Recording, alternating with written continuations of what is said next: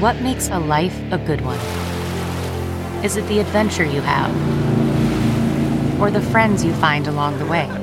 Maybe it's pursuing your passion while striving to protect, defend, and save what you believe in every single day. So, what makes a life a good one?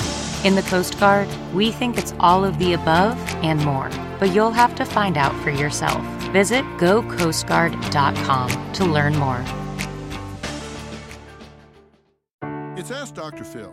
If you are a parent going through a divorce, the most important thing you need to know is that your children are impacted by the fact that their world is changing.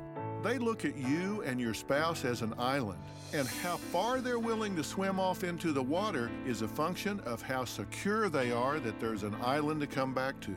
If you're now going through a divorce, that perception is in jeopardy.